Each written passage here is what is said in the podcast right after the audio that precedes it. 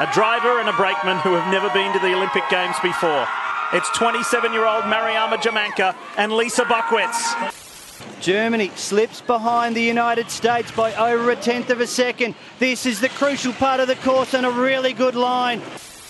Hits the line, and yes, they are dizzy heights. Mariama Jamanka's first time on top of the podium is as an Olympic champion. Welcome to Flame Bears, the woman athletes blazing the trail to Beijing. I'm your host, Jamie.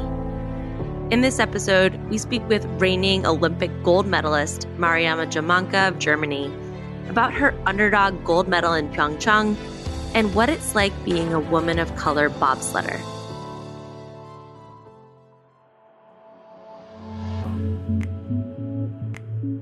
Hi, my name is Mariama Jamanka. I'm a bobsled pilot and I'm an Olympic champion. There are two reasons Mariama never expected the words Olympic and champion would describe herself. First, she started bobsledding only nine years ago when she was 22. So she had this mentality that people with more experience had a leg up. It makes sense. I was always doing sports, like different kind of sports, because my mom said I was so active as a child. So I started with swimming and then ballet dancing, tennis, and then like karate, like fighting mm-hmm. and everything. I was doing track and field in school, and then my coach asked me if I want to do bobsleighing or if I want to try it because I'm more of an action type person. I always loved doing more adrenaline stuff. Bobsledding is an awesome sport for adrenaline junkies with average top speed for elite sledders around 83 miles per hour. If you're not familiar with the sport, it involves either one person, so that's monobob, two or four people in a sled racing down an ice track. International Bobsleigh and Skeleton Federation Secretary General Heike Größwang describes what she considers to be the three pillars that are most critical in the sport. The one is the physical strength. Everybody can see it's the push start and, and your general physical strength. The second one is the technical aspects of the sled, of your equipment, your runners, everything, the bobsleigh itself. You set up sleds differently depending on the shape of, of the track. And the third one is, is the human being, as I would say. So your personal skill as a driver, your talent, if you want to say, it, but also the the one of your teammate. How do they match with the pilot? Is it a team that that is you know is must be on the ones that show harmony on the other side? They must be competitive and you know really want to to fight for the best. And then if these three pillars come together, they have to slide down an ice track where you cannot break. Once you start, the only way you get out is at the finish. And then you go down the track with 140 kilometers an hour Mariama's first experience in a bobsled was somewhat terrifying, but she never looked back. I was training with a training group in Potsdam. It's a city nearby Berlin with a training group, and we went all together to Oberhof. And yeah, there was a pilot, and we get on his sled and went down one by one. And I was the second or third person, and I went down, and it was it was just like a roller coaster. It was so crazy. You can't imagine it because you don't see anything. They told you you can watch the whole way down, but you can't keep your head up because of the speed and the pressure and everything. So it knocks your head down and you're just sitting there and then you get hits from left and right and up and down and you don't know where you are. And then, then it's over and you're just like, what happened? Next days I couldn't move my head around because my uh, neck was so stiff despite the stiff neck, she kept at it. And then she started to get good, like really good. It was fun and everything, but I never thought of going to the Olympics in this sport because I thought, no, there are so many so good athletes. They are so crazy. And I mean, in the women's field, we have like Kaillie Humphries or Ilana Maesela. They were on top level when I started bobsleighing. And there's they were so good and Olympic champions and world champions. And then I started getting it better and better. And then I started my first World Cup season as a pilot. And this was the first time I saw them in real life. And I was like, oh my God. And ah. And then, yeah, I went nearer and nearer and I was closer and closer to them. And then the first times it was possible to beat them, then okay. we went to the Olympics and it was just like, wow. Oh my God, I made it. And then there's the second reason that Mariama never expected Olympic champion to describe her. In the 2018 Winter Olympics, the woman German's bobsled team wasn't really supposed to medal at all. They were definitively underdogs. The Germans did not medal at the 2010 Vancouver Games. They did not medal at the Sochi Games. A lot of pressure on this young German. We had three German sleds uh, in this time in the World Cup circus, and we had two of us were, were pretty strong. And for the Olympic season, our coaches told us that they will switch the teams and change the brake woman all around because they wanted to have the strongest team for the Olympics because it was so important for us to win a medal after Sochi because in Sochi the Germans won no medal in bobsleigh and that not good. It's not good at all. So they switched teams, and it was definitely because they wanted to have one strong sled. Mariama's sled was not the top German sled. Stefanie Schneider of Germany starting just her eighth World Cup race as a driver. In race number seven, she had won by 26 hundredths to claim her second straight gold medal and her first European Championship gold going into Pyeongchang, Mariama was in what was considered the second German sled, with Lisa Buckwitz as brakewoman. And we went to the competition just like, yeah, okay, we are not the favorites. We are, I never won a medal or a first place. Our victory in Pyeongchang was the first moment, and it was the most important moment in my career, I guess. And it was just incredible for us because it was a bit surprising for for us and for all of our teammates because we were when Germany won and everything. The moment was very intense and crazy, and we. I, I had to work on it for a month because I couldn't believe it. I asked Secretary General Größwang what it meant for Mariama to win gold. I could tell it was a combination of pure satisfaction and also surprise. It was a very emotional moment in, in the finish area. I mean, for everybody who attending the Olympics already, you, you achieved something. But then winning the gold medal, it, it's a very, very special moment. It's a complete flash of satisfaction, of release, of all the pressure that comes down, but of and, and at the same time happiness and just overwhelming. Mariama is now on her way to Beijing along with teammate Alexandra Burghardt, who's also a big deal. Burghardt was Germany's fastest Olympian in Tokyo this past summer, having competed in the 100 meter and the 4x100 meter relay. Here she is on getting into bobsledding. I've been asked uh, to ride uh, the sled with Mariama or with any other German girl uh, before. So, and in the end, yeah, now I'm here in the middle of winter and ice, and but I'm really enjoying it. So you are not regretting your decision? No, definitely not. It's it's much fun and uh, even more fun than I expected. The duo is hopeful about what's in store for them. Thankfully, according to Mariama, the track in Beijing is not an incredibly dangerous one which can sometimes be the case. But even if it was, it probably wouldn't phase her. It's dangerous sport. That's kind of the fun. And Mariama is an advocate for more women to join the sport. Recently, she participated in a social media campaign spearheaded by American bobsledder Aja Evans to encourage more women to join bobsled. Their video campaign is almost entirely visual, but it paints a powerful message of women who are strong, fit, and embrace their femininity. Mariama, what's it like to be a woman bobsledder? It's a bit difficult because especially bobsleigh is a very it's a very hard sport. You have to be strong, you have to be fast, and you have to be heavy. To be honest, you are not the small type of athlete. And for most women, it's a bit difficult because that's not the normal body type. You're not the small, skinny girl.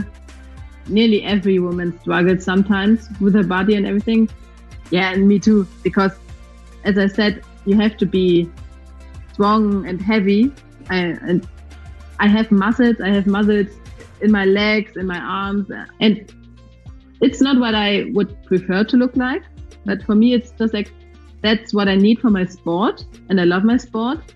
And so my my body is doing his best for the sport, and that's okay for me. My body's working for me, so I'm proud of it. But that's what I like about the sport because there are so many women and so many female athletes who are strong and they are proud of themselves because of that. Because they can do whatever they want. They can go into a gym and move more weights than the normal men. And I guess that's important because you, you can show people that even if you're a woman, you can do whatever you want. Then there's the additional layer of being a woman of color in the sport. There is some diversity given that many bobsledders come from the world of track and field, which tends to represent more people of color. But there's still a long way to go. It's definitely not not 50-50 or not that much represented like in other sports, but I guess it's on a good way. I guess because of our origin in the track and field, we have more people recognizing, hey, I can do this sport also, even if I'm not in a typical region where you do this sport. Region is a major factor for where geographically winter sports are even possible. It's one reason the 1988 Jamaican bobsled team was such a big deal and is what inspired one of the most popular Olympic movies. Feel the rhythm! Feel the rhyme! Get on up! It's bobsled time! Cool running! If you think about it, a large portion of the world isn't exactly located in areas where winter sports are conducive to participate year round. And that's kind of what's necessary to compete at the elite level. I literally count the number of Black people that I see at the Winter Olympics. I've done the Salt Lake City Games and uh, Vancouver, Pyeongchang. So this will be my fourth or fifth one, just because it's just it, it's so rare to see someone of color, and then to see someone of color who has a chance to win a medal. It's pretty amazing. This is Jerry Brewer, a national sports columnist for the Washington Post. He shares more of the factors surrounding representation in winter sports, which, according to Mr. Brewer, goes beyond race. He says it starts with class. When you think about the winter sports, there is a certain quality of life that you have to have just to be able to afford skis and, and, and those kinds of other things. So you start there that even, you know, when you take race out of it, like there is just kind of a select group of people who are interested in winter sports and can afford it. And then you also add like the regional component. There's only so many places to experience those sports. And then then when you add the racial component, a lot of African, African American, so on and so forth are from warmer climates. So that adds to it as well. Once you get over how cold it is, you do look at these things and you see the athleticism and the power and so on and so forth. If we had access and an interest in the sports, I think a lot of athletes could be really attracted to some of these. But everything is just so ingrained in society, generations ahead of us, that it's like we don't do that. Mr. Brewer, given that you've been writing about diversity in sports for over a decade, have things changed at all? I think more people are understanding that these stories need to be told. What hasn't changed, however, is that I think that the stories are still rather generic and we still celebrate these random accomplishments as like a moment in which there's going to be this paradigm shift And it just doesn't work that way. So every time I see any of these Olympians, I think about the nations, you know, forget about, we always celebrate the medalists, you know, the best of the best of the best. But just being able to see, you know, a Nigerian bobsled team, a Jamaican bobsled team, you know, continuing the tradition, that in me, it creates this this sense of pride, but it also creates this kind of urgency in terms of like what else is possible if we cared more. And we we have to, you know, in winter sports more than anything, it is very indicative of a society in which everyone does not start at the same place. Diversity and, and evolution of the athlete, it's going to happen. And you can either put up barriers to keep it from happening, or you can support it and you can make the sport that much more vibrant and interesting. That's where I think we're with the Winter Olympics, the diversity and those diverse moments of the game. And it makes all the athletes better.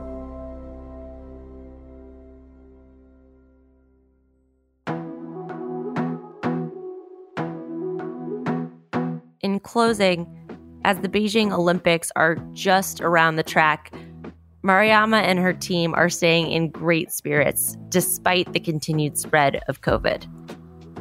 We are just so happy that the Olympics are going to be in February and that we have the chance to go to the Olympics. And because of that, I guess most of us are just like, okay, it's not easy, but even with Corona, even without spectators or family members who are coming to the Olympics, we have the chance to have our biggest competition, and that's what mm-hmm. keeps us mm-hmm. motivated. As we all prepare to tune into the Olympics and Paralympics, let's think about who we're not seeing in Beijing.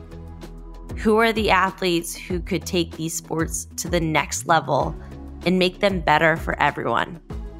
If you're already thinking about getting on the track yourself, here's what Mariama has to say to you. Definitely try it because it gives you so many opportunities and options, and don't be afraid. Bobsleigh is a sport where you learn to know your own boundaries and you learn that you will fail, but it's okay because it can only grow when you fail. And when you're doing mistakes, it's totally fine. Everybody's doing mistakes. Just keep trying because you will never know how good you could be.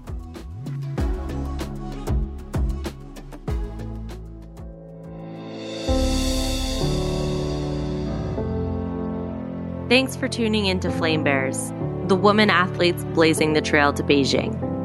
For more behind the scenes coverage, follow us on Instagram, Facebook, or Twitter by searching for Flame Bears.